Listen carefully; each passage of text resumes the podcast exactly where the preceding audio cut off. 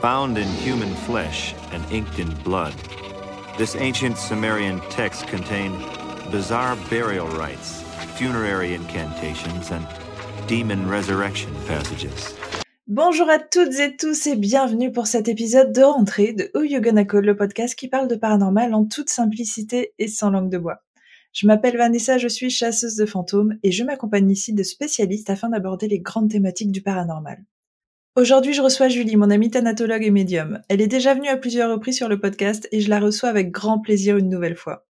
Ensemble, nous allons vous parler de mythes et de folklore, de certains phénomènes que l'on penserait impossibles dans la réalité, et pourtant. Les dames blanches existent-elles? Les zombies sont-ils parmi nous?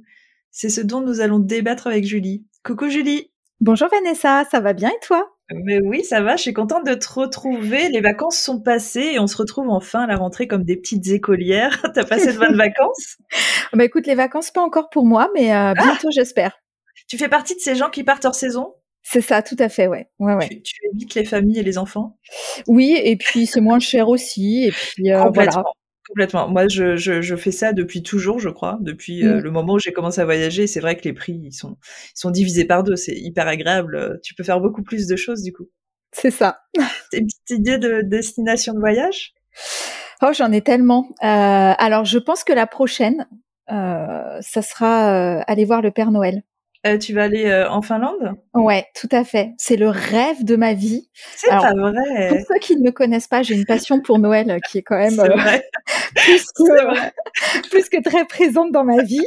Et mon, mon kiff ultime, ça sera cette rencontre avec le Père Noël. Donc, j'ai décidé que l'année prochaine, ça sera ça. Voilà. Oh waouh Et bah, du coup, tu vas partir évidemment sur la période, j'imagine, euh, de Noël, un petit peu avant? Bah, j'hésite quand même parce que moi, je voudrais le Père Noël pour moi toute seule. Et si je pars Mhm. sur la période de Noël, il va falloir que je le partage avec tous ces enfants qui vont crier et hurler.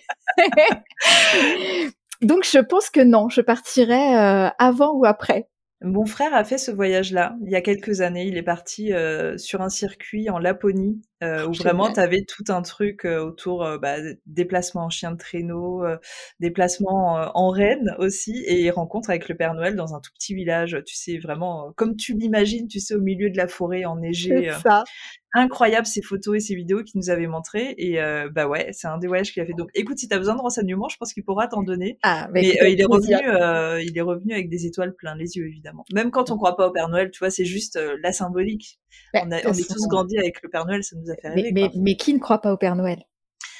Alors euh, beaucoup de monde, beaucoup d'adultes, je pense, mais je pense Mais- que ça nous fait toujours rêver quand on le voit, tu vois, même si on sait derrière que c'est un gars euh, qui, qui fait sa petite mission intérimaire de trois semaines, on voit le Père Noël, on voit le Père Noël, quoi. Tu vois? Évidemment, évidemment. ça nous touche. Alors, on va pas parler de Père Noël hein, euh, dans ce podcast. Par contre, on va parler euh, de tout ce qui est folklore, de choses un petit peu mythiques qu'on pourrait ne pas imaginer réel- réelles dans la vraie vie. Et finalement, euh, on se pose un peu la question. Alors, ma première question à toi, ça va être, est-ce que toi, tu as déjà fait une rencontre surnaturelle? Alors, oui. Ouais. Et euh, c'est alors c'est une rencontre surnaturelle euh, complètement loufoque et euh, Ah ouais bizarre. Je pense que ça va faire rire absolument tout le monde. Euh, elle tient, en plus, elle tient en deux phrases, hein, vraiment. Donc euh, voilà. Euh, un jour, je conduisais sur l'autoroute. Je n'étais ni alcoolisée, ni droguée, ni fatiguée, parce que c'est important quand même. Je précise. Ok. Euh, J'étais sur l'autoroute, euh, je conduisais normalement et tout d'un coup, j'ai pilé, j'ai mis mes warnings parce qu'il y avait un sanglier sur l'autoroute. D'accord. Sauf que, arrivé pile poil devant le sanglier, il n'y avait pas de sanglier. Non, arrête. voilà. Ouais, Vraiment, il n'a pas disparu, euh, il il y avait rien. il y avait rien. T'étais seule sur la route à ce moment-là? Ouais, c'est dommage. Hein. Mm. C'est dommage. c'est toujours comme ça. C'est toujours comme ça. C'est incroyable. Mais ça a été une image assez forte pour que tu piles. Donc, euh, Ah bah oui, pour moi, alors- il était réel. J'allais, euh, j'allais m'emplafonner euh, vraiment le, le sanglier, quoi. il Mm. te regardait, il passait en courant? Non, Euh, il passait, il passait normalement en fait. Incroyable. Mm. Alors, est-ce que quelle est ta conclusion? J'allais te poser un milliard de questions, mais quelle est ta conclusion à ce jour? Ben écoute, ma foi, euh, je ne sais pas. Je t'avoue, euh, est-ce que c'est une apparition euh, je- J'en ai aucune idée. Oui, parce que c'est ça en fait. Ça pourrait, ça, remet en question cette question qu'on se pose à l'infini de est-ce que les animaux ont des fantômes, tu vois? Tout à toi, fait. Et, toi et moi, on sait que oui, mais je sais que beaucoup de gens se posent la question, et au même titre que ça pose la question derrière de est-ce que les animaux ont une conscience, toi et moi, on sait que oui aussi, mais du coup, je sais que beaucoup de gens se posent la question. Alors, est-ce que tu as vu un fantôme de sanglier? Ce qui semble complètement fou. C'est-à-dire qu'il est en train de vivre encore sa vie d'avant, il est en train de courir en traversant les champs, les routes. C'est ça. Ou alors, est-ce qu'il y a eu une distorsion du temps et tu as vu vraiment dans un monde parallèle un vrai sanglier qui traversait la route et en fait, c'était pas dans ton monde. C'est exactement. Donc les deux théories te conviennent à toi aussi? Bah écoute, ma foi, oui. Hein, on saura peut-être réellement quand on sera mort de toute façon. Donc euh, j'aimerais bien savoir un petit peu avant, surtout sur les mondes parallèles. Ça me ferait bien kiffer, mais euh, c'était quand même assez génial ce qui t'est arrivé. Je rappelle quand même que j'étais sur l'autoroute, donc euh, j'ai pilé quand même. J'aurais ah oui, l'autoroute. Ah, ah oui, oui, moi j'avais compris petite route de campagne. Un non, sanglier en plus sur l'autoroute. Mais oui, l'autoroute, c'est pour ça. C'est pas possible en plus, ça n'arrive pas. Ah, j'ai pilé comme une folle et, euh, et j'aurais pu, tu vois, me prendre euh, quelqu'un derrière euh, ah oui, qui aurait pas freiné à temps ou quoi que ce soit. Donc en plus, ça aurait pu être potentiellement hyper dangereux, quoi. Hyper dangereux, bien sûr. Le, le temps que je retrouve mes esprits, enfin tu sais, j'ai continué à avancer après, mais tu sais, il y a un moment de flottement où t'es pas tout à fait là, euh, mais t'es là quand même et ça peut être dangereux quand même. Putain, complètement dingue. Oui, bah au final, pas plus mal qu'il y ait eu personne hein, avec toi. Tu vois, là, on disait, ah, dommage, euh, pas de témoin. Non, non, bah très bien. pas de voiture, pas d'accident, très bien. Ouais, bah tu vois, au final, ça relie, alors, euh, de, avec des sangliers, mais ça relie un petit peu toutes les histoires de Dame Blanche dont je vais parler après. Avant, je vais te raconter, moi, ma petite rencontre surnaturelle qui est très différente, mais tout aussi chelou. Alors, moi, par contre, ça se passe il y a très longtemps. Toi, je sais pas, ça, il y a combien de temps ça s'est passé ton histoire? Oh, il y a quand même quelques années. Hein. Alors, il y a facile dix ans. Ok. Euh, moi, j'étais carrément adolescente, donc on est vraiment, euh, on, on, remonte il y a 25 ans. Euh, J'habitais dans une ville de banlieue, Évry, si les gens connaissent. Et en fait, à Évry, tu as toute une voie de bus qui n'est pas du tout occupée par des voitures, ce qui est très bien parce que les, les bus se déplacent, tu sais, sans s'arrêter. Vraiment, ils mhm. tracent, ils tracent, ils tracent. C'est mortel. Et ce jour-là, je me déplaçais, je revenais de je sais pas où, mais je rentrais chez moi. Je suis dans le bus, le bus est arrêté euh, un arrêt euh, quelconque, je ne vais pas donner le nom. Et en fait, tu sais, moi j'ai ce problème, c'est que je suis constamment dans la lune. Ça a été mon problème toute ma vie à l'école. Ça faisait partie, de ces des mentions qui étaient écrites sur mon bulletin la fin d'année, toujours dans la lune. Ça, c'est vraiment un énorme problème. Et quand je suis dans la lune, je fixe. Et souvent, je fixe des gens. Donc ça, ça m'a apporté énormément de problèmes dans ma vie. Et là, en fait, sans m'en rendre compte, j'étais debout dans le bus, je regardais, euh, enfin, je fixais à travers la fenêtre. En fait, je fixais quelqu'un. Et quand je me suis enfin réveillée de mes pensées, je vois que cette personne me regarde également. Et là, je me rends compte que je viens de fixer quelqu'un qui, a, qui a dû s'imaginer plein de trucs et je vois en plus que la personne a l'air hyper étonnée que je la regarde en fait. Elle regarde autour, elle me regarde, et là, c'est genre c'est moi, machin, nan, nan. Et je, je suis hyper gênée. Moi, je, je, je réagis même plus en fait. Je, je détourne vite le regard. Et le bus part à ce moment-là. Et juste, je jette un petit coup d'œil et je vois que le mec est toujours en train de me regarder. Donc, c'était un homme d'une cinquantaine d'années euh, était toujours en train de me regarder, mais sur le quai de la gare. Et le bus trace, donc il a 50 facile, il va au prochain arrêt. il arrive à l'arrêt de bus, donc il ne s'est pas arrêté. Il arrive à l'arrêt de bus, le mec est là. il monte dans le bus, évidemment, tout de suite il fonce sur moi et il me parle. Et en fait, je suis incapable de dire ce qu'il m'a dit parce qu'en fait, tout le long qu'il me parlait, j'étais juste choquée de ce que je voyais parce que pour moi, il est impossible qu'il ait pu arriver à l'arrêt de bus qui était peut-être un kilomètre plus loin avec un bus qui a roulé à 50 km heure sans s'arrêter, tout en sachant que quand le bus est parti, je le voyais encore debout sur la, sur, euh, sur la voie de bus, en fait, tu vois, c'était un piéton, quoi. Mmh il n'y a pas de voiture qui nous a doublé, il n'y a rien. Et moi, tout le long qui me parle, en fait, euh, je, je, je, ressasse ça dans ma tête en essayant de comprendre s'il si, s'il n'y a pas un bug dans la batterie. Tu vois, je, je, vraiment, ça me, ça m'a trop perturbé. Je crois d'ailleurs que c'est la première histoire chelou que j'ai vécue euh, dans le paranormal vraiment, où vraiment je me suis remise en question, posé des questions et ça m'a perturbée. Je descends parce que c'est mon arrêt. Le mec me suit. déjà là, je me dis merde, putain. Et en fait, euh, malgré tout, il est respectueux. Il me donne sa carte et il me dit écoute, si un jour tu veux m'appeler, tu m'appelles. Et son nom sur la carte, c'était Bonaventure. Excellent. Le mec part. Je l'ai bien sûr jamais rappelé. Alors, d'autant plus qu'à l'époque, en fait, je faisais euh, beaucoup, beaucoup de magie. Euh, et de je tirais les cartes. J'étais vraiment énormément dans l'ésotérisme. Donc j'ai fait carrément, comme j'ai eu extrêmement peur, j'ai carrément fait un rituel parce qu'en fait j'ai associé ça finalement euh, avec le recul à ce que je faisais comme pratique qui d'ailleurs euh, n'était pas de la très bonne magie. J'ai très vite arrêté parce que je faisais pas de la bonne magie. J'ai fait un rituel euh, en brûlant la carte, tout ça, parce que je j'avais eu l'impression d'avoir eu fait une rencontre qui Mm. allait au-delà de, du surnaturel et peut-être qui était pas une très très bonne rencontre. Tu sais, c'est Ouais. de mauvais augure, tu vois. Mm, mm. Euh, mais vraiment, c'est l'histoire, l'une des histoires les plus cheloues que j'ai vécues. Alors toi, en écoutant l'histoire comme ça, quelle pourrait être ta... Tu penses à quoi? Je me dis, c'est fou. Fou. effectivement, ça peut faire penser au récit de Dame Blanche, Un peu, hein ouais, qu'on peut entendre, euh, qu'on peut entendre. Euh, Et euh, moi, il m'a parlé vraiment euh, sans déconner pendant 10 minutes. Sais juste que je suis, comme j'étais dans mes pensées, euh, je sais pas. Mais euh, la seule chose, c'est que je, je n'ai pas conscience si les autres gens le voyaient, en fait. Mais il était euh, de, de chair et d'os, hein, vraiment. C'était pas une, euh, une vision ou machin, c'était un, un homme, vraiment. oui, tu veux dire, il n'était pas de, de matière vaporeuse ou transparente, ça. quoi. Tu sais, comme ça. souvent, les Mm. gens imaginent les dames blanches euh, un peu transparentes, machin. Non, non, j'avais vraiment un homme en face de moi qui, après, de quoi il était constitué, d'où est-ce qu'il venait, je ne sais pas, mais euh, est-ce qu'il était vivant, je ne sais pas non plus. Mais voilà. Mais Finalement, ce qui est dommage, c'est que t'es pas suivi ce qu'il t'a réellement dit. C'est-à-dire l'appeler Euh, non, non, euh, que quand il te parlait, tu sais, comme tu étais Ah. un peu ailleurs, Putain, ouais, euh, parce que finalement, c'est peut-être là qu'il y aurait eu quelque chose, tu vois, à comprendre, en fait. complètement. Peut-être qu'il... Oui, oui, non, mais ça, j'en suis quasiment certaine. Mais c'est peut-être pas aussi anodin aussi, tu vois, que j'ai pas pu entendre non plus. Tu vois ce que je veux dire? C'est-à-dire Mm, que moi, j'ai l'impression, en effet, que pendant dix minutes, j'étais en train d'essayer de comprendre pourquoi il était... euh, comment il avait pu faire pour arriver jusque-là et monter dans le bus et me rejoindre. Mais euh, ça se trouve, en fait, il y, a- il y a aussi un autre truc qui fait que on m'a... euh, on m'a fait oublier. On, Mm, on a fait en sorte que j'entende pas, tu vois? Mm. Je sais pas. Après, tu vois, là, en t'écoutant, et c'est un truc auquel j'ai j'ai jamais pensé, mais peut-être que je devrais faire de l'hypnose pour essayer Ah de- bah. de, revivre ce moment-là.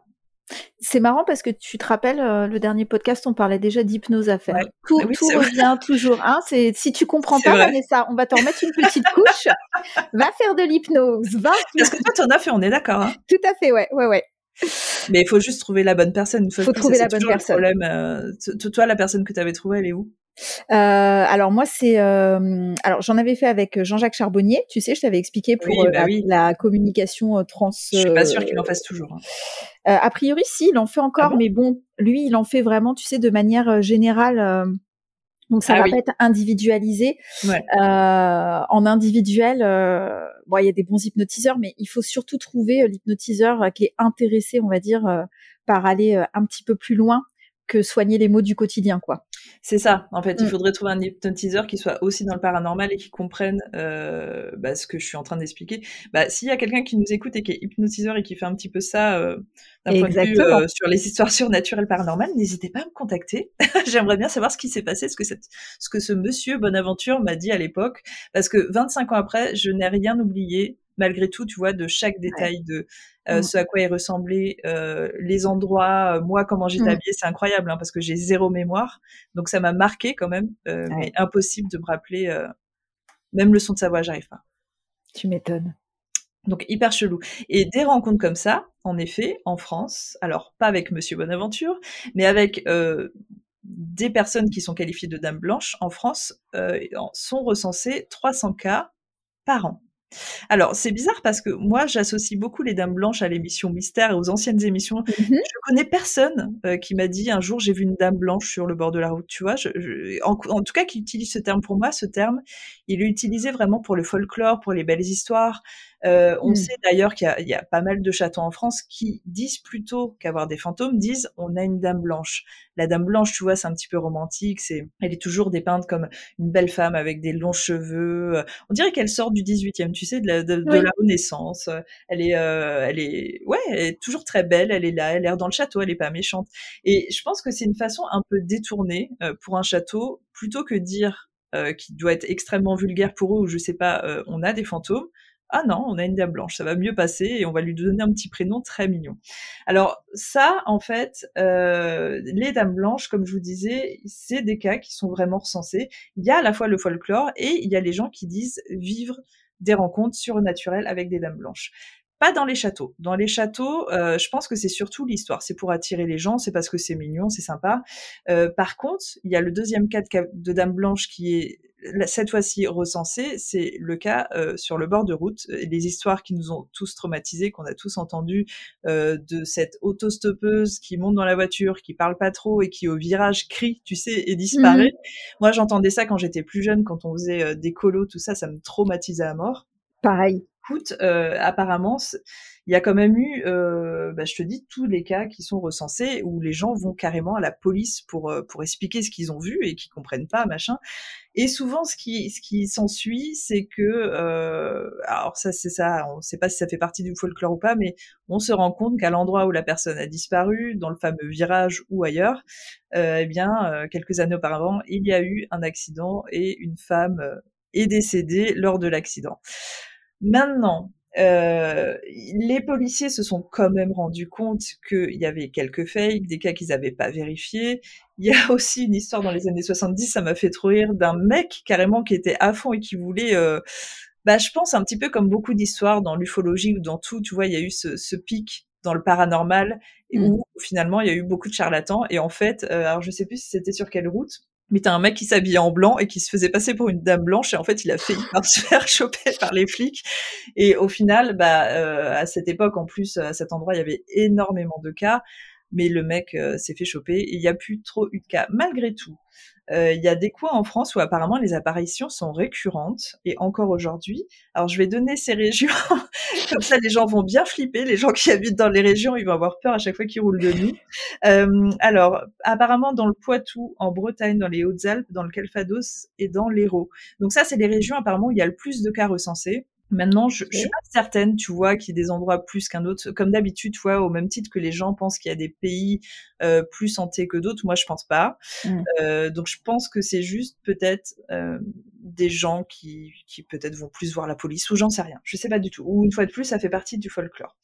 Alors, comme je le disais, en fait, on, va revenir surtout sur le cas de l'autostoppeuse parce que, comme je le disais, pour les châteaux, pour moi, c'est simplement euh, des châtelains, des gens qui veulent pas du tout dire que leur château est hanté, ils veulent juste utiliser un terme un peu plus romantique. Pour moi, les dames blanches, elles sont pas réelles dans les châteaux. Euh, il y a juste des fantômes dans les châteaux, il n'y a pas de dames blanches.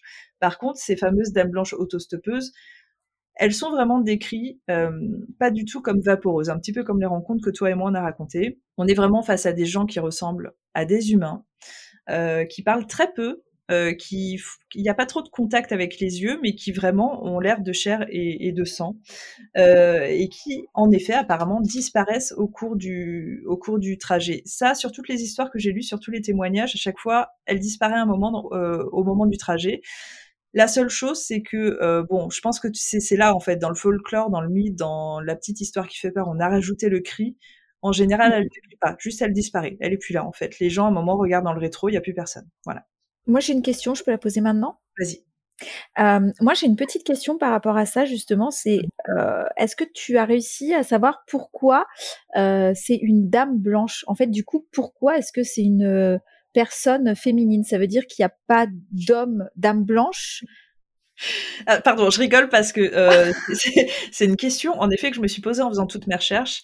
Et en fait, j'ai fini par me la poser de façon générale parce que je me rends compte, en fait, que de façon générale, quand on parle de fantômes, et tu sais qu'on a l'impression de mettre un nom sur un fantôme, souvent, ce sont des femmes, et souvent le scénario est le même, hein. mais partout dans le monde. Hein. c'est souvent, alors, quand je te dis le même, il y a deux scénarios. Tu vas voir le scénario de soit la femme amoureuse qui attend son amant, soit la femme qui erre un peu parce que euh, elle était triste, elle était machin, euh, c'était voilà, bref, elle a le gros cliché quoi. Le gros cliché, mais le deuxième gros cliché c'est le fantôme vengeur de la femme qui veut tuer oh là là. Elle s'est fait tuer ou battre par son homme. Parce que du coup, ce cas de Dame Blanche, au début, je me disais, est-ce que ça n'existe qu'en France? Et non, en fait, tu l'as dans le monde entier. Et c'est pareil, ce sont toujours des femmes. Mais nous, en France, on l'a vachement euh, on, en a fait un truc hyper romantique. C'est juste que dans les autres pays, par exemple euh, au Mexique, il y a la Llorona qui est très connue, c'est celle qui cherche un peu ses enfants et qui d'ailleurs euh, se dit qu'elle va chercher les enfants des autres. Ça c'est ça c'est ce qui a inspiré le film très mauvais qui s'appelle La Dame Blanche qui est sorti il y a deux, deux ans je crois, non c'est ça? Qu'il ne faut pas aller voir exactement Tout à fait. très mauvais et en plus ça m'avait énervé à l'époque que ça soit appelé Dame Blanche parce que elle, a un nom, ce, ce, ce, fantôme a un nom en tout cas au Mexique, c'est la Llorona, il fallait le garder tout simplement. Dame blanche, en fait, ça a une autre connotation en France. Tu vois, pour nous, dame blanche, c'est soit dans les châteaux, soit sur le bord de la route en train de faire du stop. Euh, et en fait, dans tous les pays, voilà, tu vas avoir, euh, par exemple, euh, en Hollande, malheureusement, je vais très mal le prononcer, mais tu as Vite Viven. oh là là, mon Dieu, quelle horreur. Euh, en Russie, tu as The Maidens. au Venezuela, Sayona.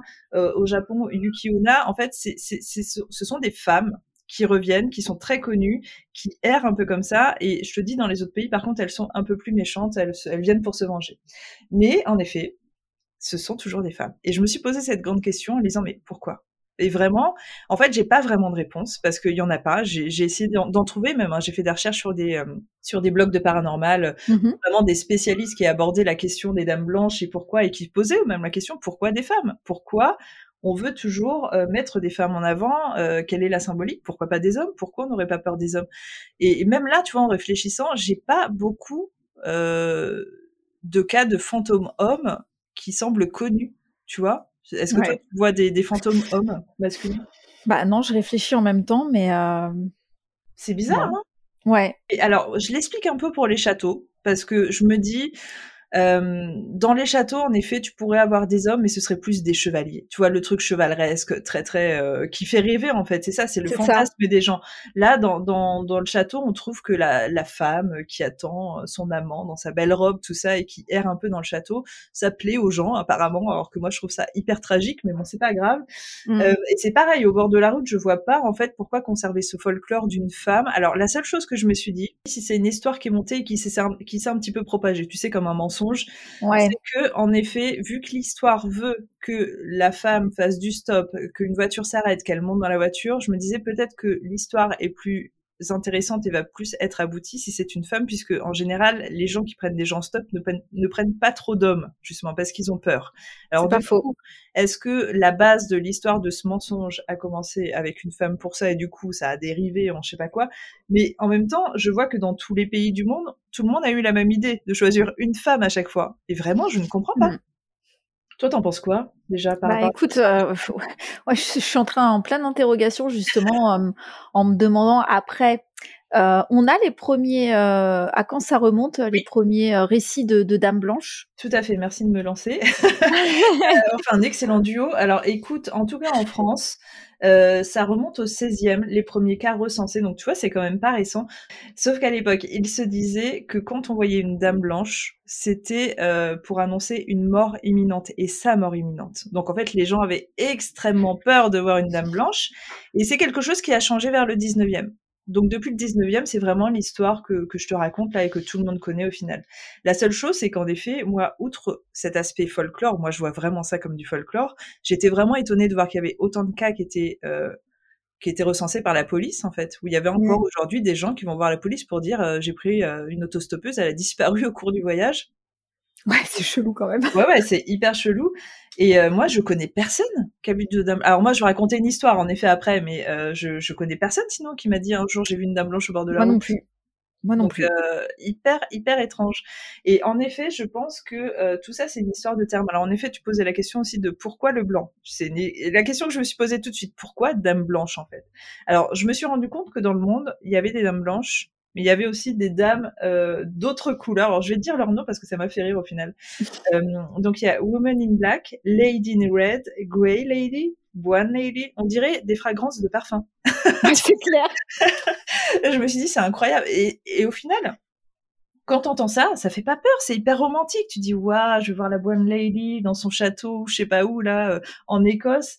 Euh, donc en fait, je, dis, je pense que c'est une façon romancée d'aborder les fantômes en disant voilà, les fantômes sont parmi nous, mais euh, avec une belle histoire romantique ou un petit peu dramatique parce que les gens aiment bien les dramas, euh, avec des beaux noms, avec euh, des belles descriptions, une belle imagerie d'une belle femme avec des longs cheveux c'est du fantasme quoi. C'est du c'est ben, je pense que c'est des histoires inventées par des hommes au final. Et c'est ce que j'étais ouais mais écoute c'est ce que j'étais en train de me dire aussi. En même temps tu vois justement tu me disais 16e siècle. Bon euh, ah ouais. la femme c'est une petite chose fragile eh euh, qui, qui est pas capable de se défendre par elle-même. Enfin tu vois je pense que euh, il y a plein de choses qu'on peut peut-être remettre là-dedans et qui fait que aujourd'hui ouais ça s'est transformé en c'est juste une femme. Elle est son amant s'est tué, elle est malheureuse, elle erre, elle essaie de retrouver son amour de sa vie. Exactement.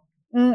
Aujourd'hui, chaque Beyoncé qui sommeille en nous, ça ne serait plus possible. On est bien d'accord. On n'attend plus de manière totalement éperdue notre amour dans les couloirs de notre HLM.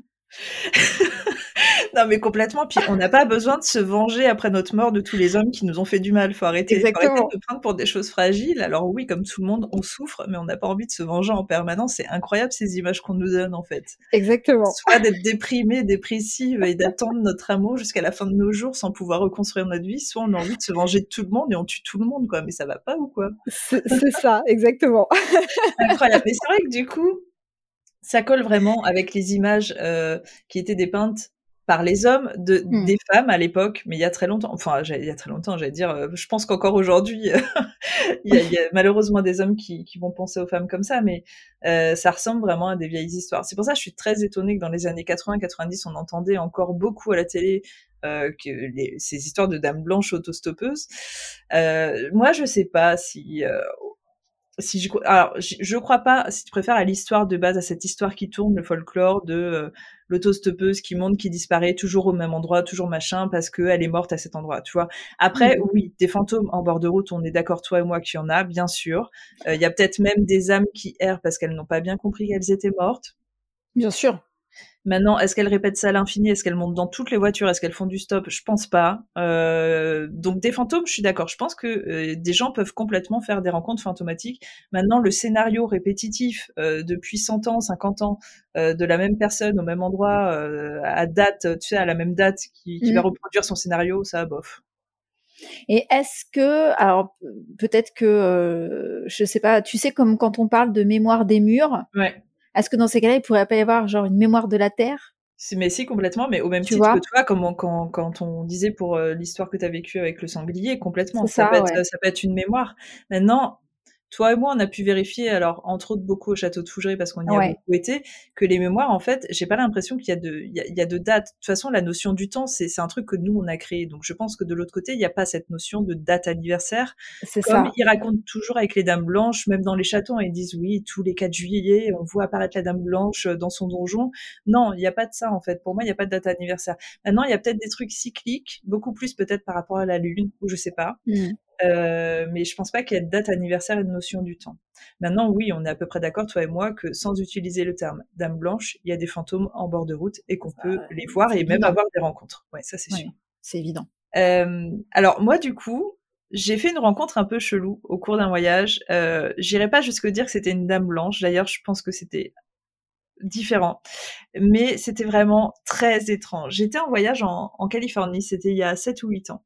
Et je faisais un énorme trip avec des amis. On avait loué une grosse voiture parce que je crois qu'on était 6 ou 7. Et, euh, et on faisait vraiment tout le tour, toute la boucle de Californie, du nord au sud, de l'est à l'ouest. Et là, en fait, on partait de San Francisco, on allait en direction de Los Angeles. Et en fait, pour aller de San Francisco à Los Angeles, tu as euh, une route euh, qui, qui, est vraiment en bordure euh, de la côte. c'est l'autoroute 1 et qui s'appelle Pacific Coast Highway. Et en fait, c'est une route, je crois, tu la prends pendant deux jours entre San Francisco et Los Angeles et c'est juste magnifique. Les panoramas sont incroyables.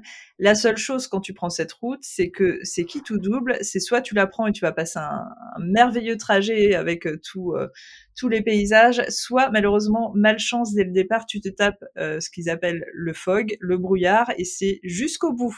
Et quand je te parle de brouillard, c'est de la purée de poids. C'est-à-dire que c'est pas un tout petit brouillard mignon qu'on aime bien là, tu sais, le, au, au mmh. petit matin. C'est le gros brouillard de ouf. Et nous, à peine on est arrivé sur l'autoroute, c'était le gros brouillard. Donc déjà, on s'est dit, bah, deux jours dans le cul parce qu'on va pas avoir du, tout voir les paysages. Et du coup, on roulait malheureusement euh, au milieu de ce fog et en se disant, bah, de toute façon, il y a, plus qu'à rouler. Enfin, il faut qu'on arrive à destination. Donc voilà, c'est comme ça. Et euh, on arrivait à hauteur de Big Sur. Big Sur, c'est une énorme forêt de séquoias. Euh, et quand on passe par la route, en fait, on traverse vraiment la forêt. C'est magnifique. Alors, malgré le brouillard, on arrive à, tu vois, on arrive à voir qu'il y a quand même des arbres quand tu arrives à hauteur des arbres, et c'est juste un truc de fou. Et, là, on était donc à hauteur de Big Sur, c'était la nuit était tombée et euh, il y avait ce fog incroyable. Donc déjà, en termes d'environnement, on était dans un film d'horreur, vraiment. Ça déjà, c'était hyper flippant. On était tous accrochés à nos sièges, impossible de dormir hein, dans ce cas-là. Et on regardait la route et en plus, évidemment, on était seul sur la route. Enfin, tu vois, il y a rien qu'à aller en fait. Tu te dis putain, mais là, si tu tombes en panne, c'est foutu. c'est le cauchemar. Et là, en fait, au bout d'un moment, euh, on arrive à déceler. Euh, alors, je te dis loin, mais pas trop loin quand même, parce qu'avec le fog, tu sais, on voit pas très loin euh, de toute façon. On arrive à déceler une sorte de forme sur le bord de la route, donc de notre côté, côté droit. Et plus on se rapproche, et plus on distingue que quelqu'un est en train de marcher dans le fog. On se dit, mais euh, on commence à parler entre nous, un peu de panique et tout, en se disant, mais attends, il y a quelqu'un qui marche en pleine nuit comme ça, euh, dans le brouillard et tout. Et en fait, plus on s'approche, et on commence à voir. J'ai la vision dans ma tête, ça me terrifie on commence à voir des couettes et une robe, mais pas du tout une taille d'enfant.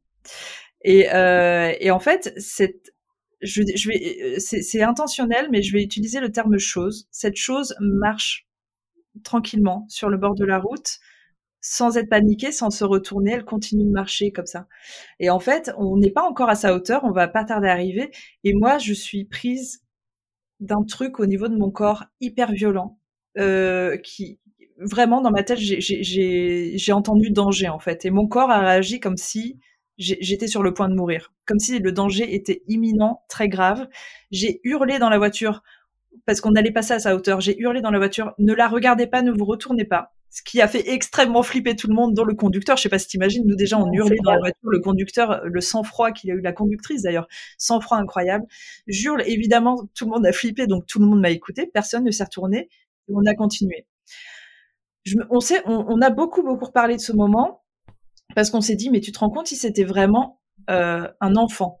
Et déjà, en fait, après, quand, tu, quand on essayait de, récolter nos souvenirs, on se disait déjà la taille, ça va pas. Enfin, vu les vêtements, c'était vraiment une taille d'adulte, hein, comme moi. Moi, je fais 1m80, c'était vraiment euh, quelqu'un de grand. Euh, et en prime, on s'est rappelé de certains trucs qui étaient qu'il y avait aucun lampadaire où où on roulait. Donc cette personne se déplaçait sans lampe, en fait. Cette chose, cette personne, je ne sais même pas comment la qualifier, cette entité se déplaçait sans lampe. Donc elle marchait dans un noir total dans le brouillard, absolument tranquillement. Euh, et si ça avait été réellement une personne en détresse, on se dit, bah voilà, enfin toi et moi, on sait comment on, réagirait. Mmh. Imaginons ta voiture, elle est en panne quelque part ou euh, tu as réussi à t'enfuir de quelque part, t'entends une voiture arriver parce que notre voiture, elle n'était pas silencieuse, hein, on avait un gros SUV. Euh, tu fais des sauts sur le bord de la route, tu demandes à la voiture de s'arrêter, tu vois ce que je veux dire? Tu marches pas tranquillement comme ça. Donc au final, je n'ai pas le fin mot de ce que c'était, de mais je te dis, mon corps m'a envoyé des signaux hyper violents de ce n'est pas humain, c'est dangereux et il faut pas que ton regard euh, croise son regard. Donc toi, du coup, Julie, tu t'en penses quoi de, cette histoire? Euh, Alors, je trouve ça fou, complètement flippant, bien entendu, parce que euh, de la manière dont tu le racontes, bah, je suis bien contente de ne pas avoir été là avec toi. T'aurais fait quoi, toi? Bah, j'espère que mon intuition m'aurait dit comme toi. T'aurais voulu regarder son visage ou pas? Ah, Il y a une partie de moi qui est quand même un peu un peu joueuse. Hein. là, tu sais, il y avait un gars avec une barbe et tout. non, je sais pas ce que c'était, mais.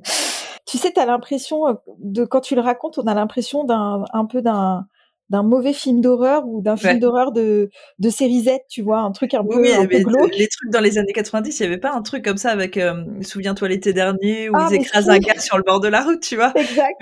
Alors après, c'est ça. C'est ça que je me suis dit parce que on a quand même eu un soupçon de culpabilité après, en effet, hein, en se demandant si c'était quelqu'un réellement qui aurait peut-être pu avoir besoin d'aide. Mais je te dis, il y avait aucun signaux euh, en tout cas qu'aurait pu avoir euh, un humain normal, euh, qui montrait que cette personne était en détresse. Au pire, elle était habituée au coin, peut-être qu'il y avait des maisons. En fait, ce qu'on pouvait pas voir sur le côté, c'est s'il y avait des, des, maisons dans le renfoncement. En direct sur la route, il y en avait pas, il y avait que des arbres, c'était la forêt, mais peut-être que plus loin, il y avait des maisons. Et on, ah, la seule chose qu'on s'était dit, c'est que peut-être si c'était réellement un humain, en effet, il habitait le coin, sa maison était pas loin, et du coup, il a pas besoin de lumière, il s'est habitué à l'environnement, tu vois, j'en sais rien. Mmh oui. oui bon, on se rassure comme on peut. Hein. bah ça, c'était surtout pour retirer la culpabilité parce que euh, et après, au final, je te dis, en, en rassemblant tous les éléments, on s'est on s'est bien dit non, mais les gars, cherchez pas en fait. Euh. Par contre, après, tu vois, j'avais fait des recherches pour voir s'il y avait des cas qui étaient recensés sur cette autoroute et j'en avais pas forcément trouvé. Et c'est là en fait où on se dit, quand, pour revenir à justement à ces histoires de Dame Blanche, que euh, un phénomène exceptionnel ça veut pas dire que c'est c'est pas un phénomène, tu vois ce que je veux dire? C'est-à-dire qu'à l'époque, moi, quand j'ai fait mes recherches, euh, je me suis dit, oh bah peut-être que, je sais pas, peut-être que c'était un humain, mais au final non, en fait, c'est pas parce qu'il n'y a pas de folklore et qu'il n'y a pas d'histoire ou d'autres histoires qui sont censées qu'il y a, on n'a pas nous assisté à un phénomène, tu vois? Oui. Donc euh, moi, je suis quasiment certaine que c'était pas humain. Euh, maintenant, je sais pas pourquoi j'ai une réaction si une réaction si violente parce que ça m'est jamais arrivé sur d'autres d'autres endroits ou d'autres euh, je sais pas, je sais pas comment expliquer. J'ai jamais eu aussi peur ou l'impression que si je regardais cette euh, cette entité, j'allais crever en fait. C'est hyper violent comme pensée. Tu ouais, c'est quand même violent, ouais. ouais. Ou alors est-ce que au-delà de ça, euh, je sais pas, c'était peut-être à ce moment-là, tu sais, à l'instant T pour te protéger. Regarde, il y a tellement de choses qui parfois nous arrivent et qui dépassent totalement notre, euh, comment on peut dire ça, notre compréhension, notre champ de croyance que la première chose qu'on fait, c'est de les rejeter. Oui, c'est vrai. Peut-être que là, ça t'a permis de pas rejeter complètement l'expérience, tu vois. Euh, je, je sais pas. Bon, en tout cas, c'est un truc, euh, comme un petit peu Monsieur Bonaventure, c'est un truc que j'oublierai jamais, mais qui m'a mis dans un inconfort beaucoup plus euh, palpable que l'histoire que j'avais vécue avec Monsieur Bonaventure. Pourtant, Monsieur Bonaventure, je l'ai regardé dans les yeux, je l'ai regardé de, haut en bas, il m'a parlé, mais ça, ce, ce moment, je l'oublierai jamais. Et mes amis aussi, hein, des fois, on s'en reparle, mais on s'en reparle. Je sais pas comment t'expliquer on dirait presque qu'on est au bord du tabou, c'est-à-dire qu'on n'aime pas trop en reparler non plus parce que mm. on a eu tellement peur ce, ce, jour-là en fait, enfin à ce moment précis, qu'on n'aime pas trop se rappeler ce moment-là en fait. Mais là, euh, si, mes, si mes amis m'écoutent, je pense qu'ils vont avoir, ils, doivent être comme des fous là. Ouais, mon dieu, c'était fou. Mais finalement, du coup, comme vous êtes plusieurs à avoir vécu la même chose, et eh ben ça conforte aussi dans ce que vous avez vécu quand même, quoi. Ah, ça, c'est pour ça que je te dis mmh. euh, que et malheureusement qu'au départ on était parti sur la piste humaine parce qu'en effet on l'avait tous vu, tous vécu. Et on sait toi et moi aussi que bah en enquête on voit pas toujours la même chose justement, tu vois. C'est mmh. cool justement quand tu as une vision collective et que tout le monde vit le même phénomène, mais c'est pas toujours le cas. Tout à Donc euh, non non mais avec le recul, euh, puis surtout avec ce que je vois maintenant en, enquête paranormale, je suis quasiment certaine que c'était pas un humain. Bon, et alors en parlant de d'entités justement qui ne sont pas réellement humaines, mais qui peuvent être humaines quand même. On a les zombies. Alors, depuis quelques années, on va dire depuis les années 70, les zombies, c'est vraiment, euh, c'est le mythe, c'est le fantasme du cinéma, c'est vraiment, les gens adorent hein, les zombies. Enfin, je sais pas si toi tu regardes des films ou des séries de oh, zombies. Je suis, une méga fan. mais écoute, moi aussi. En tout cas, euh, il y a une dizaine d'années, j'étais genre, mais à donf sur les zombies. Il y avait Walking Dead qui était sorti. Moi, à l'époque, je lisais beaucoup la BD. Et je me souviens qu'à l'époque, j'étais tellement à donf euh, que je m'étais acheté des guides de survie. comment comment réagir en temps euh, si, si, jamais il y a une attaque de zombies. Et à l'époque, ça se faisait vraiment parce qu'il y avait vraiment une mode qui s'était déclarée, tu sais. Ouais. Euh, et je pense que les gens aiment vraiment ça le zombie, mais je pense aussi que dans la tête des gens, le zombie c'est vraiment le truc qui ne peut pas du tout arriver dans notre réalité. Et pourtant, en fait, quand tu fais un peu de recherche, tu te rends compte que bah il y a quand même quelques histoires un peu cheloues et que peut-être les zombies sont déjà parmi nous. Alors c'est toi, Julie, du coup, qui va nous en parler. Ouais, alors c'est un vaste sujet que euh, j'avais beaucoup étudié justement parce que j'adore ça. Je crois que j'ai commencé à les films de zombies. Moi, j'étais toute petite. Euh, comme j'ai une espèce de passion pour le cinéma d'horreur, euh, au grand désespoir de mes parents, je crois que j'ai commencé à, à 11-12 ans. Tu sais, alors j'ai commencé par le. Mais t'avais pas peur? Bah non. À cette époque-là, non, non, non, j'avais pas peur du tout. Moi, j'ai, mais j'ai commencé par le blob, tu vois, c'était mignon, cette espèce de truc un peu gélatineux là. Euh. oui, je vois très bien. voilà. Bon, pour autant, le film est quand même pas super. Hein. Si certains l'ont vu et tout, il y a une scène avec le mixeur euh, qui est pas terrible, quoi. Mais, euh, mais j'ai commencé comme ça et moi, je me suis très vite liée de passion pour Romero, qui est vraiment le maître pour moi incontesté du zombie. Bien sûr. Et ça m'a donné envie, en fait, euh, voilà, de, de, me renseigner là-dessus. Et euh, une fois n'est pas coutume, c'est ironique, hein, bien sûr, quand je dis ça, mais euh, le cinéma américain a tout emprunté à la réalité. ok, donc on part quand même, mais tu le dis très bien, une fois n'est pas coutume, c'est inspiré, on va dire, de faits réels, mais après, c'est hollywoodien, quoi. C'est ça. ça a été grossi. Alors, avant que tu racontes tes anecdotes, je voulais juste dire, euh, j'ai une de mes amies très proches, une amie d'enfance, qui sa plus grande phobie au monde, ce sont les zombies. C'est-à-dire que quand tu prononces le mot zombie, elle part dans une panique. D'ailleurs, si tu m'écoutes, Mélanie, je te fais des bisous. Mais elle a vraiment extrêmement peur. Elle a peur qu'un jour ça arrive, et pour elle, c'est possible. Et on avait ce grand débat à l'époque euh, où je lui disais, mais bah, moi je pense que en vérité c'est pas déconnant hein, le scénario zombie en fait hein, ça pourrait arriver mais euh, après je lui disais au même titre que plein d'autres choses en fait. Donc je pense pas non plus que tout ce que tu vois dans les films ça se passerait comme ça tu sais avec ces attaques Mm. en meute de zombies euh, qui ont envie de manger ton estomac euh, je pense pas non plus tu vois. Mais euh, mais elle est terrifiée. C'est la seule personne au monde que je connais qui a vraiment une phobie des zombies. Alors je pense qu'il y en a d'autres qui nous écoutent et c'est peut-être le cas. Et on va peut-être pas vous rassurer du coup parce qu'il y a quelques cas de zombies quand même au monde. Et du coup, Julie, on t'écoute. Alors, pour être euh, là, en fait, on va partir, euh, on va partir à Haïti et euh, on va surtout parler de religion vaudou. Alors, euh, Ah la le, vaudou, ce n'est pas, euh, bien entendu, hein, on- là, on va parler d'un cas euh, en particulier, mais j'insiste quand même pour dire que le vaudou, euh, donc, c'est une religion et ce n'est pas que de la magie poulet, Oui, comme oui. on aime bien à le dire, hein, qu'il y a quand même autre chose dans le vaudou, qu'on peut Mhm. faire euh, plein de jolies choses. Hein, voilà, c'est pas que euh, que ce qu'on voit dans les dans les films. Bref, en gros, je vais vraiment euh, synthétiser pour euh, raconter ce qu'est un zombie euh, dans, dans la religion vaudou et de dire que les zombies existent vraiment à Haïti. Ce sont les euh, Ougan. Donc le Ougan, euh, c'est un prêtre vaudou et euh, c'est lui en fait euh, qui va euh, administrer euh, à une personne euh, une potion D'accord. euh, qui contient de la tétrodotoxine.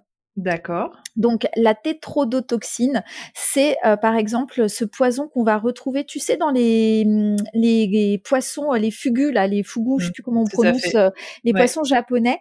Euh, donc ça va être cette toxine-là et mélangée avec euh, souvent de la datura, par exemple, et euh, peut-être d'autres poisons.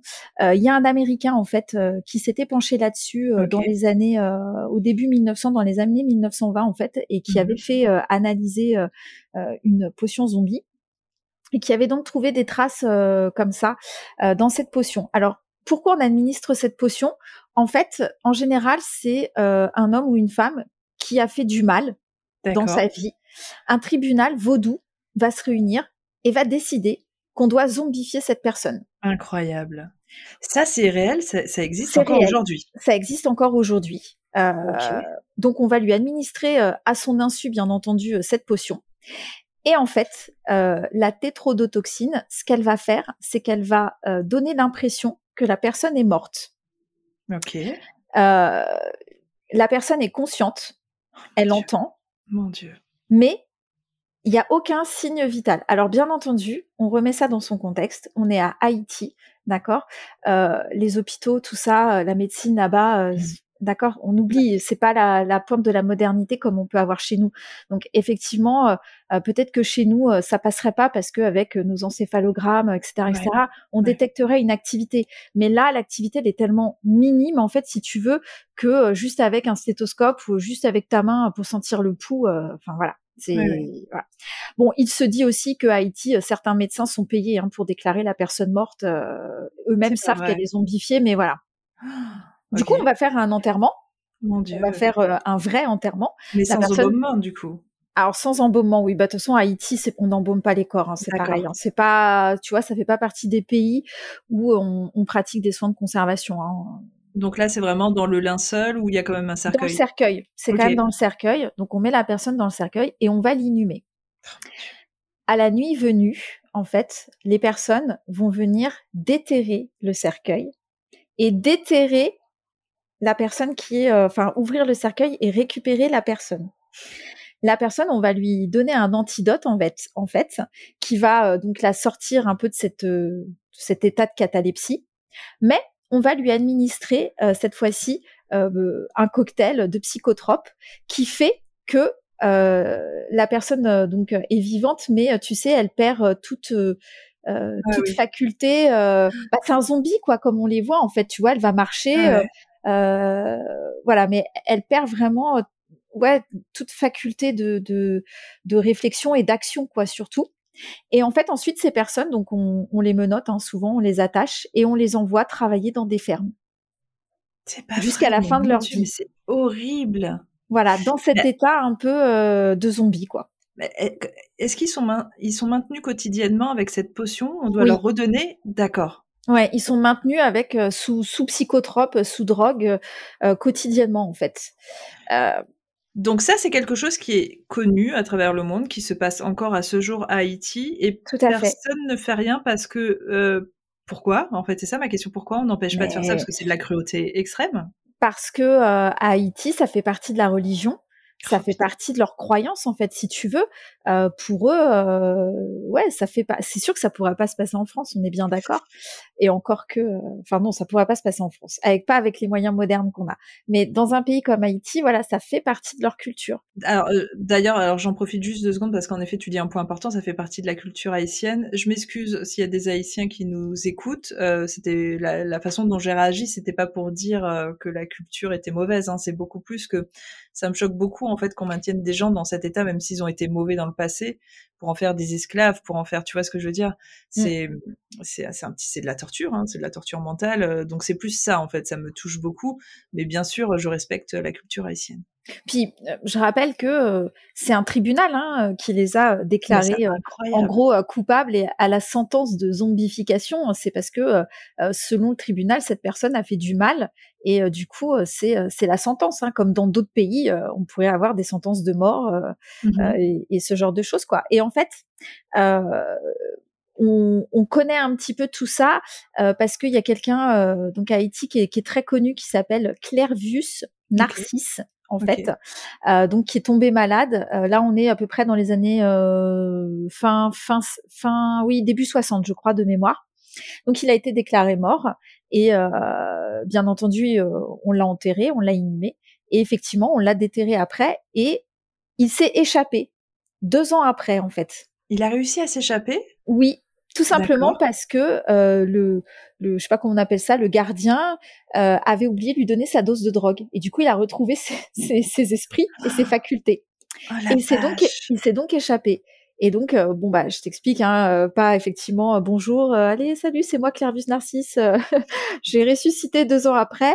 la famille était complètement sous le choc et il a raconté euh, tout ce qu'il a vécu en fait. Ah oui, parce qu'on est d'accord. Ah oui, non, mais, euh, je suis en train de prendre conscience de tout le truc là, parce qu'en effet, ils se font. Euh, donc, on, on, fait en sorte qu'ils soient morts, on les enterre, donc toute la famille, tout ça, euh, ne participe pas. À, enfin, ce que je veux dire, ils sont courants ou pas? Bah, ça, j'arrive pas. Okay. Apparemment, de ce qu'on sait, euh, dans le cas de Clairvus Narcisse, c'est sa propre famille qui voulait se débarrasser de lui oh là là là et, et, qui a demandé ça.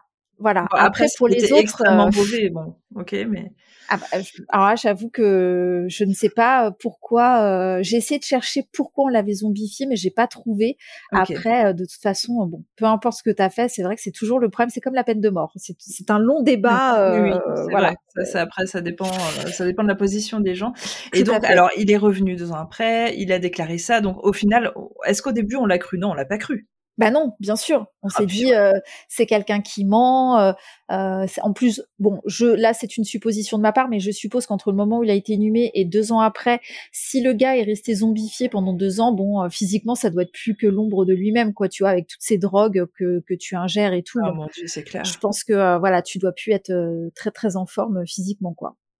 Est-ce qu'on sait ce qu'est devenu cette personne aujourd'hui? Il est décédé, euh, il a fini par décéder euh, de, enfin d'un âge à un âge avancé quoi. Ok. je crois qu'il est a... décédé, il avait 70 ans à peu près. Donc il a pu vivre euh, encore un petit peu une vie normale en quelque sorte, puisque tu dis oui, en effet, il devait avoir, j'imagine, des séquelles assez atroces et puis psychologiquement, hein, tu reviens de ça, je pense que c'est c'est très compliqué. je pense, ouais, c'est clair. Mon Dieu, et... eh ben, je m'attendais pas à ça, d'accord? Tu vois, et du coup voilà, et en fait le ce, qu'on voit maintenant dans les films, euh, c'est ce que je te disais. Donc c'est ce, ce, monsieur euh, Davis euh, qui, euh, dans les années donc 1920, en fait, a, a étudié ce, ce, poison qu'on donnait avec toutes ces toxines. Et en fait, c'est de là après que le cinéma américain s'est emparé de cette histoire. Et le premier film qui est sorti sur sur les zombies, ça date de 1932. Ok. Et ça fait suite donc euh, à ce qu'avait trouvé Davis et ça s'appelle White Zombie. Donc c'est un film en noir et blanc, hein, bien sûr. Et euh, et puis euh, voilà, de là est parti tout le folklore des zombies. Et moi je trouve ça fascinant. Mais ouais. Euh, ça me fait penser. Alors cette histoire, tu vois justement de de pas pouvoir déceler la mort en fait, de, de que, que t'es quelqu'un, t'as l'impression qu'il est décédé parce que tu sens plus son pouls tellement il est faible. Mhm. Tu vois, ça me rappelle, euh, ça me ramène à d'anciens temps en fait, où euh, tous ces appareils modernes euh, n'existaient pas. Bien sûr. Et euh, alors j'ai deux petites euh, deux petites histoires à raconter euh, que alors une je pense que beaucoup connaissent euh, parce que ça fait partie des légendes urbaines et pareil du cinéma d'horreur euh, américain et une autre un peu plus rigolote enfin ça dépend de quel côté on se place ok. donc je- la première justement c'est euh, tu sais à l'époque victorienne donc Mhm. on repart un petit peu euh, avant. Euh, je pense que tu as déjà entendu cette histoire où on accrochait euh, des cloches au cercueil pour si la personne se réveillait dans son cercueil. Non, je connaissais pas. Tu connais pas cette histoire? Non, non, mon Alors, euh, J'ai des frissons rien que d'imaginer, d'entendre les cloches sonner au milieu de la nuit. Oh Donc là, on est euh, clairement, on est plutôt sur les pays anglo-saxons, hein, euh, plutôt que vraiment en, en Europe, euh, enfin en France et pays latins. On est plutôt sur les pays anglo-saxons.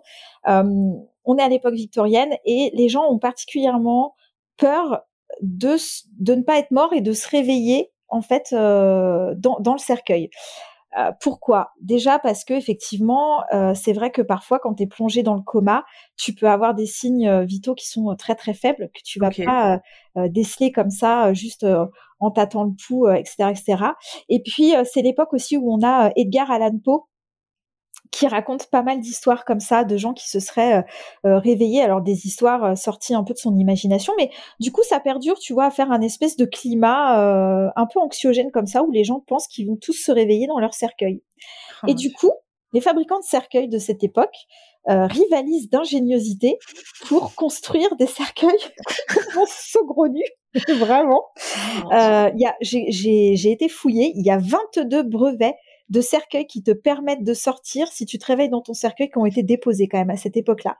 À l'époque, voilà, c'est ce que j'allais Voilà. dire. Ok. À cette époque-là. hein. Donc, ce qui est quand même pas rien, dont un brevet, c'est-à-dire que on accrochait en fait euh, une, une clochette euh, au doigt du défunt enfin une corde avec une clochette au bout. Et cette clochette, on la faisait sortir de terre. Et en fait, si le défunt se réveillait, il pouvait tirer sur la clochette et alerter tout le monde qu'il était encore en vie dans son Mais cercueil. on, on est d'accord que c'est un peu une connerie parce qu'au moment où, le, corps va commencer à se décomposer ou même s'il y a un animal qui rentre pour bouffer, ça, ça. peut faire sonner la cloche. C'est est horrible. On est d'accord. On est d'accord. Et il y avait carrément des gens qui ont construit euh, dans les cercueils euh, des fenêtres euh, pour pouvoir sortir et qui, euh, quand ils, ont, ils inhumaient après dans la terre, J'imagine le petit marteau, tu sais, à utiliser en cas d'urgence. C'est clair. pour Briser la vitre. Oh non. c'est clair. Et pour autant, ce qui est marrant, c'est que j'ai eu beau fouiller, je n'ai jamais trouvé aucun cas véridique de personnes qu'on aurait enterrées vivantes et qui auraient fait sonner la cloche, par exemple. Donc Alors, c'est fou quand même. C'est chaud. Euh, moi, j'ai une histoire en France, par contre. Peut-être que tu la connais avant que tu reprennes euh, ton autre anecdote. Euh, alors, par contre, j'ai du mal à situer dans le temps. Moi, c'est une histoire qui m'avait choquée à l'époque où je cherchais des témoignages sur les revenants, justement. Et en fait, je crois que c'est au XVIe siècle. Euh, Il y a une famille euh, à la campagne, enfin, tu sais comment on vivait euh, au XVIe siècle en France, euh, qui perd euh, le papa, le père de famille, et ils vont l'enterrer un petit peu plus loin sur la colline. Et à cette époque, comme tu l'avais très bien expliqué, il n'y avait pas de, de cercueil, de pierre tombale, tout ça. C'est vraiment dans un linceul, on t'enterre et puis on met une petite croix en bois vite fait et c'est fini, quoi. Et en fait, je crois que c'est genre trois à quatre jours plus tard, ça toque à la porte, donc la famille était à table en train de manger le soir, euh, toujours en deuil, et, euh, et ça toque, ils ouvrent la porte et c'est le père, plein de terre, euh, qui, qui, voilà, qui rentre, il s'installe à table et il mange sans parler. Et genre la famille est à la fois euh, glacée de terreur, mais en même temps, tu sais, on est à des époques où les gens sont très pieux et très croyants. Et aussi, ils ont très très peur des, euh, bah, de ces genres de choses. Et là, on est sur quelqu'un qui revient de la mort, qui clairement est plein de terre, plein, il est complètement, il avait commencé à se décomposer, je pense. Hein, il est vraiment dégueulasse. Il s'installe à table, il mange, il a faim, mais il parle pas. Et en fait, euh, bah, tout simplement, je pense que tu, tu vois le truc arriver. Il avait, il avait mal été estimé mort, en fait, tout simplement, euh, et il s'est réveillé au bout de plusieurs. Euh, plusieurs jours apparemment et il a réussi à sortir. Bon, c'est une fois de plus, ça fait partie du folklore, mais c'est une histoire très connue. Euh, et, et, il est mort quelques temps plus tard, c'est-à-dire qu'il n'est pas resté vivant longtemps quand même. Euh, et il ne parlait pas et machin. Il était très, euh, Il était zombie, clairement. C'était un revenant. Et en fait, la, la légende du revenant est arrivée à cette époque-là en France. Alors, en France, on n'a pas fait les clochettes, on a coupé la tête. Donc, tu as certaines régions de France ou au 16e, 17e, tout ça, on coupait la tête des morts avant de les enterrer parce qu'on voulait pas que cette histoire-là euh, arrive chez les gens parce que ça a fait extrêmement peur au, peuple et tout ça. Donc moi, c'est la seule histoire de zombies revenants que je connais. Voilà. Alors, on pourra en reparler pour un prochain podcast, mais effectivement, au Moyen Âge, toujours le Moyen Âge, excusez-moi, mais au Moyen Âge, euh, les revenants, effectivement, c'est un grand, grand sujet. Euh, On avait très, très peur euh, des revenants également, ouais, tout à fait. Après, je pense qu'on, sans se mentir, des gens qui tombaient dans le coma à cette époque, je pense qu'on en a enterré une palanquée quand même qui était vivant. Maintenant, de là à dire que une fois qu'on t'enterre, il y a quand même très peu de chances que tu te réveilles euh, inhumé sur la terre avec ton linceul qui te rentre dans les narines et que tu survives à ça, quoi. Enfin, euh, Je pense qu'en majeure partie, on a beaucoup qui ont dû en effet se réveiller et mourir juste après, en effet d'asphyxie, tout ça. ça. Après, tu sais, tu as toujours, en fait, le corps humain, quand il a envie de survivre, il est, il peut faire des trucs incroyables. Donc moi, je crois bien qu'il y a bien dû avoir un ou deux gars qui ont réussi à sortir de terre, en effet, qui nous ont fait la nuit des morts vivants. Mais, euh, mais après, bien sûr, pas général. Et je suis certaine aussi que tous les, de tous les gens qui ont été enterrés, euh, la moitié n'étaient pas morts parce qu'à l'époque, en effet, les diagnostics étaient très mauvais. Ils avaient rien, quoi. Ils avaient même pas un miroir. Tu sais, pendant longtemps, on a fait le coup du miroir avant qu'on ait toute la eh technologie. Mais à l'époque, ils avaient pas ça. Et des fois, tu pas de médecin. Et c'était juste la famille qui estimait si la personne était morte ou pas en regardant euh, le souffle et tout ça. Et, et voilà, et tu le dis très bien, ça pouvait être euh, des comas partiels, euh, des comas. bon. Il faut pas oublier aussi qu'à l'époque, on avait plein d'épidémies, hein, comme, alors pas seulement la peste, hein, mais je pense à la variole, à ce genre de choses qui étaient quand même très contagieuses. Et quand les gens semblaient morts, on s'attardait pas autour pour savoir s'ils ah étaient encore vivants ou pas. Hein, C'est clair d'ailleurs, c'est fou parce qu'à l'époque, on les brûlait pas, quoi. On savait que, tu vois, ça, ça, pouvait être potentiellement aussi les corps qui apportaient les maladies, mmh. mais on les, on les enterrait très, très loin, mais on les brûlait pas. Ce qui aurait pu permettre aussi peut-être, alors, malheureusement, mais euh, de, de, de, les tuer sur le coup, parce que les pauvres, s'ils ont, euh, enfin, t'imagines, tu te réveilles sous terre, enfin, c'est, enfin, c'est le pire de mes cauchemars, moi, je crois. Hein. Ouais toutes les personnes, euh, je pense, qui travaillent dans le funéraire, euh, alors soit ça leur est arrivé, comme euh, moi ça a pu m'arriver par exemple, soit on, se raconte ces histoires-là parce que voilà, c'est toujours des histoires qui après coup nous font sourire, mais sur le coup, la première fois, je t'assure, tu te demandes si si t'es pas fou. Quand on va chercher les défunts, qu'on fait ce qu'on appelle un, TSC, donc un transport sans cercueil, c'est-à-dire les transports de corps quand tu viens de, décéder. Mmh donc on, met le, défunt sous housse et puis ensuite on va aller le mettre dans le véhicule funéraire. Et combien de fois on entend le défunt parler? Tu déconnes. Mais parce qu'en fait, si tu veux, quand tu meurs, il va te rester euh, une certaine quantité d'air dans les poumons. Et en fait, euh, en bougeant par exemple ou euh, en faisant, je sais pas moi, un petit soubresaut de la route dans la voiture, en fait, ça va, l'air va être expulsé. Et dans ces moments-là, on va, on a l'impression que le défunt parle. En fait, c'est, juste euh, physiologique, quoi. Hein. C'est, c'est juste l'air qui, qui finit de, de s'extirper en fait par la bouche, mais qui donne l'impression. Tu entends vraiment des sons parfois. Mon Dieu, c'est atroce. Alors la première fois, c'est surprenant. Euh, ouais, c'est hyper surprenant, mais oh, ça me ferait extrêmement peur, moi. La première fois, ouais, c'est, surprenant. Après, on. pas la seule à l'avoir hein. entendu. Tu dis, il y en a plein. Il y a ah plein oui, oui. Oui, dans la profession, euh, ça c'est des choses. Euh, voilà, bon, ça a une explication euh, qui, est, physique, hein, mais, c'est vrai qu'au début c'est surprenant en fait. On se dit mais mais mais qui me parle? Alors moi j'avais entendu par les infirmiers, réanimateurs, tout ça, tous les tout le personnel qui travaille à l'hôpital que en effet au moment de la mort, tu as aussi ce qu'on appelle le dernier souffle. Qui est bah, que, que, tu vois physiquement et que tu entends aussi, c'est la dernière expiration, mais qui n'a rien à voir avec une respiration. Ils appellent ça le dernier souffle. Mais bon, ça n'a rien à voir avec toi ce que tu racontes. Là, toi, en plus, c'est beaucoup plus euh, après que la mort soit déclarée. Enfin, c'est complètement fou. Ouais, ouais, ouais. En, même quand on fait un soin de conservation, par exemple, en manipulant euh, le corps, bah parfois on va, euh, on, peut avoir ou l'impression qu'il respire, même parce que du coup la cage elle va se soulever, tu vois la, cage thoracique, ou effectivement entendre un, son comme ça, mais voilà, c'est juste ou ce qui restait dans les poumons qui se libère, ou parfois même les gaz en se libérant qui, qui font ce genre de bruit. Mon Dieu. Et on est d'accord qu'aujourd'hui, tu me l'avais dit hein, sur le précédent podcast, que euh, par contre, euh, aujourd'hui, quand on déclare mort, la personne est vraiment morte. Ça n'existe plus vraiment de quelqu'un qui se réveille au funérarium. Euh. Évidemment, puisque mmh. aujourd'hui, voilà, avec tous les appareils de pointe qu'on a, quand l'encéphalogramme est plat, il est plat. Ouais, c'est ça, on peut pas se tromper. Il y a, y, a, y a, plus rien aujourd'hui, il y a plus aucune maladie ou autre qui fait que ça pourrait être, tu sais, un petit bah, moment et puis finalement ça repart, je sais pas. Non, comme ça, honnêtement, euh, je vois pas. On a des, on a des sécurités parce que je pense que euh, euh, c'est toujours bien d'avoir des sécurités. Hein.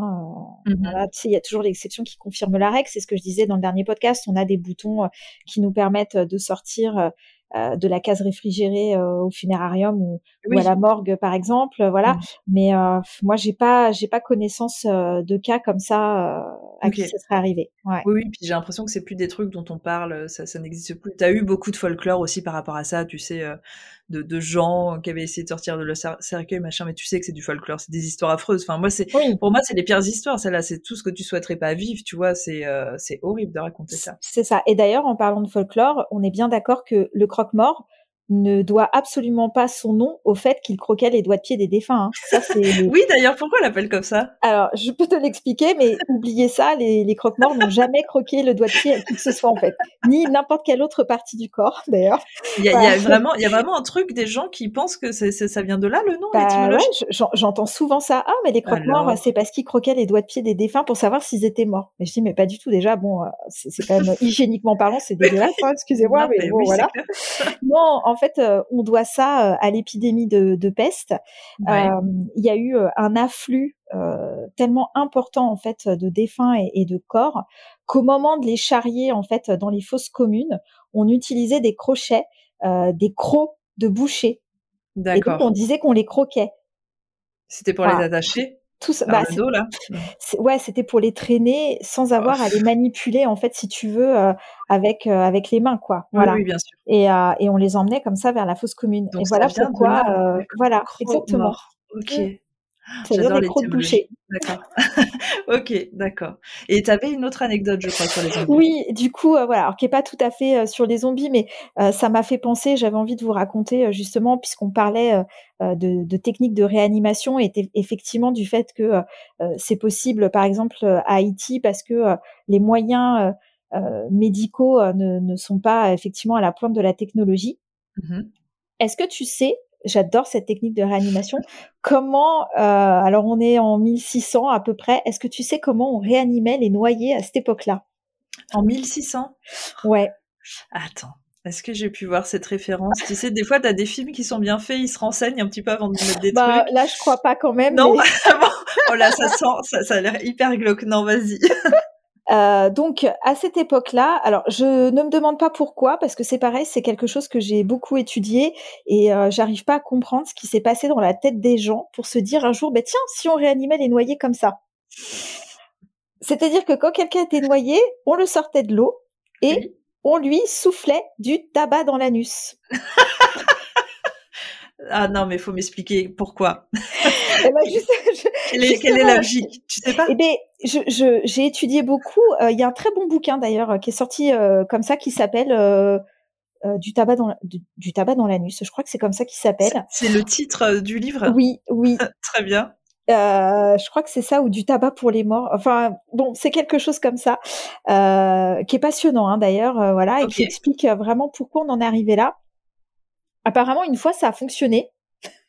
non, pas pourquoi. Ils se sont dit, c'est bon, on a le truc. Ils se sont dit, euh, ouais, ils se sont dit, c'est bon. Alors, il y en, euh, ça fait des, des, espèces de dérives. Il y en a qui soufflaient dans les viscères aussi. Ah, c'est-à-dire, ils euh, s'ouvraient du coup le ventre et ils soufflaient directement. Ouais, et ils faisaient une incision. Et du coup, le mec mourait après parce bah, qu'on lui a ouvert le ventre apparemment, il y a une personne euh, qui, qui, a survécu, mais c'est comme tout. Je veux dire, tu peux sortir un noyer, euh, euh, tu vois, en le manipulant, peut-être qu'il va survivre sans avoir besoin de lui souffler du tabac dans l'anus. Non, mais tu sais, il y a toujours ces histoires saugrenues où tu te dis, le premier gars en effet, le premier gars qui a lancé ce truc. comment cette histoire vient et, c'est incroyable. comment un gars là euh, sort euh, une personne qui s'est noyée en se disant, bah putain, euh, j'ai du tabac dans la main, je vais peut-être le mettre dans l'anus. Enfin, tu vois, c'est c'est pas possible. Ah, je veux pas, balancer, je veux pas balancer, mais il me semble que ça vient de nos amis suisses quand même. Hein. Ah, alors ils sont toujours neutres et après ils font des trucs comme ça. On vous aime les Suisses. Hein. Mais, mais cette technique de réanimation, avant justement de comprendre que c'était dans la bouche qu'il fallait faire du bouche à bouche et pas dans l'anus, euh, elle a quand même perduré euh, quelques années. Mais c'est pas c'est pas un feu de paille cette technique-là. Euh, la durée. Tu es en train de me dire que quand même, malgré tout, ils arrivaient à sauver des gens, j'imagine, parce que si c'était une technique de réanimation. Bah oui, mais encore une fois, est-ce que tu dois imputer ça au fait que tu as soufflé du tabac dans l'anus? Ouais. Ou est-ce que euh, tu vois ce que je veux dire? Ou est-ce que tu peux insuffler ça à, je sais pas, à autre chose euh? Non, non, mais cette décision, elle est hyper étrange, euh, hyper étrange. J'ai beaucoup de mal à comprendre. Surtout pourquoi le tabac, quoi? Ça qu'autre plus plus, qu'un autre truc qui serait utilisé en termes de médicaments, tu vois, le tabac, c'est fou. C'est-à-dire que moi aujourd'hui, je suis bien contente de vivre à mon époque et de ne pas m'être noyée au XVIe siècle, je t'avoue. Alors pour plein de raisons autour de la mort, hein, on est d'accord. Voilà. Parce que là, euh, depuis toutes les histoires qu'on raconte depuis tout à l'heure, il y a, absolument rien euh, qui me donne envie. Donc, euh, oui, vive notre époque quand même. tu vois, c'est peut-être l'un des rares cas où j'ai envie de dire vive la technologie parce que je suis pas hyper fan non plus. Mais là, vraiment, heureusement, les progrès de la médecine sont quand même nous apportent beaucoup de choses. Bon, eh ben, Exactement. On va terminer sur cette anecdote de tabac euh, soufflé dans l'anus. tu, tu, tu, remarqueras que je garde toujours mes meilleures anecdotes pour la fin du podcast. C'est génial. c'est pour ça qu'on t'aime, Julie, et c'est pour ça que tu reviens pour tes, pour tes anecdotes de fin. bon, bah écoute, Julie, euh, une fois de plus, c'était un énorme plaisir de te recevoir. Partagé comme d'habitude on s'est raconté beaucoup d'histoires, on a appris beaucoup une fois de plus. Euh, c'est évidemment sans surprise que je te dis que tu reviendras sur un autre podcast, déjà pour moi, mon plaisir à moi et pour le plaisir des gens, parce que tu leur apprends beaucoup de choses. J'espère que tu es d'accord avec ça. Avec grand plaisir. en attendant, où est-ce que les gens peuvent te retrouver? Alors toujours sur Instagram, j'ai toujours le même pseudo, toujours un petit peu pourri, Julie est en toutoune. voilà, je pense que je n'en changerai pas maintenant. non, maintenant tu peux plus, tu peux plus. Au début, on s'est dit peut-être qu'elle va vouloir faire un truc. Non, tu peux plus. C'est Judith, hein, tout, tout. Voilà. Et puis euh, surtout, euh, bah voilà, j'en profite pour dire aux gens déjà merci euh, de, des retours que qu'on peut avoir parce que c'est vrai que voilà, c'est toujours agréable de pouvoir échanger et discuter et de pas juste balancer des infos comme ça. Euh, bah, sans échange derrière. Et puis, euh, de pas hésiter aussi si vous avez des sujets euh, sur la mort comme ça euh, que vous auriez envie de, de voir aborder, bah, soit à Vanessa, soit à moi. Enfin voilà, de venir nous le dire, qu'on puisse savoir de quoi vous avez envie qu'on parle aussi. Avec grand plaisir, carrément. Et euh, tu as des gens qui viennent euh, te voir après les podcasts ou pas pour t'en parler? Oui, bah oui, pour dire euh, bah, qu'ils ont appris des choses, que c'était très sympa comme d'habitude. Génial. et puis bah, j'avoue que moi, ça me fait aussi plaisir que voilà, on démystifie un peu la mort et qu'on puisse en parler sans tabou et puis de manière un petit peu décomplexée aussi. Tout à fait, c'est hyper important, c'est hyper important. Alors là, c'est vrai qu'on est parti un petit peu sur beaucoup d'histoires de folklore, on a un petit peu dérivé, mais tu as quand même réussi à placer deux, deux, trois petites choses par rapport à ta profession, donc c'est bien et je pense que ça plaît beaucoup aux gens.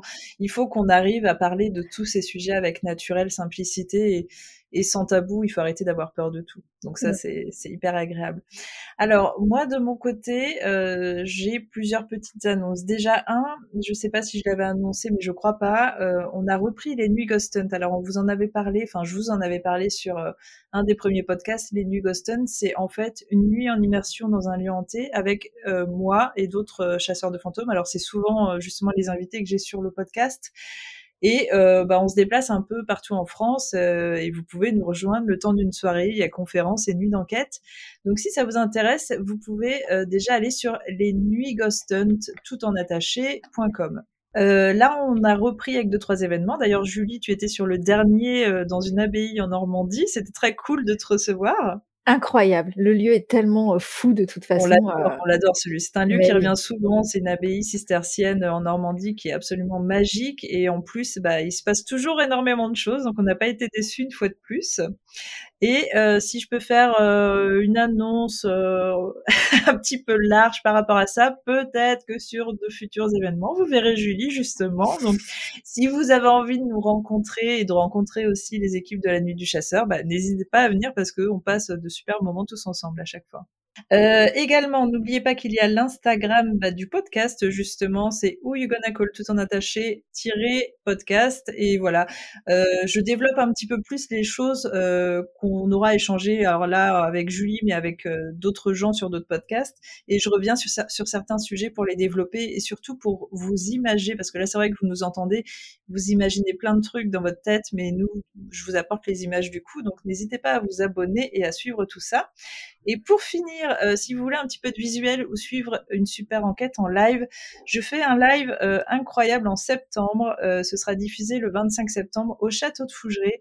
C'est un live qui m'a été commandé par un groupe américain qui va être rediffusé lors de la journée internationale du Ghoston sur une plateforme où en fait il y aura des centaines d'enquêtes dans le lieu, dans les lieux du monde entier et entre autres dans dans les autres lieux qui sont absolument incroyables, il y aura entre autres la maison de Conjuring, il y aura euh, le château de Bran qui est le château de Dracula. Donc il y aura des enquêteurs à ce moment-là qui feront des live streams euh, tout le temps de cette journée-là. Et il y a des centaines de lieux euh, aux États-Unis, en Angleterre, aux Philippines, en Australie, en Grèce. Et il y a un lieu en France, c'est moi, et au château de Fougeray. Si vous êtes intéressé pour voir ce live, qui est gratuit d'ailleurs, euh, je vous donnerai les liens. Vous pourrez voir ça. Je pense que je vais partager ça bah, sur tous mes réseaux. Hein. et mes réseaux, du coup, vous pouvez les trouver sur mon compte Instagram. C'est Vanessa-Paranormal Life. Et là, en fait, il y a un Linktree avec tous mes réseaux. Donc là, vous pourrez pas rater le truc. Un conseil, je pense, ne le ratez pas. Je pense que ça va être vraiment intéressant, ne serait-ce que pour les autres enquêtes. Vous pouvez regarder mon live à Fougeray qui va durer une heure, une heure et demie. Mais il y aura d'autres enquêtes hyper sympas et ça vous permettra un petit peu de voir ce qui se passe dans le monde entier. Je le rappelle, c'est gratuit. Mais je vous redonnerai tout ça, essayez de suivre les comptes et euh, on, se, on, se, redonnera euh, les liens. Euh, et voilà, c'est tout pour moi, c'est tout pour la promo. Merci Julie, merci pour tout. Merci à toi. On se retrouve bah, très prochainement pour plein de raisons, mais je te retrouve aussi très bientôt sur ce podcast. À très bientôt. Ciao. A widespread investigation of reports from funeral homes, morgues, and hospitals has concluded that the unburied dead are coming back to life and seeking human victims.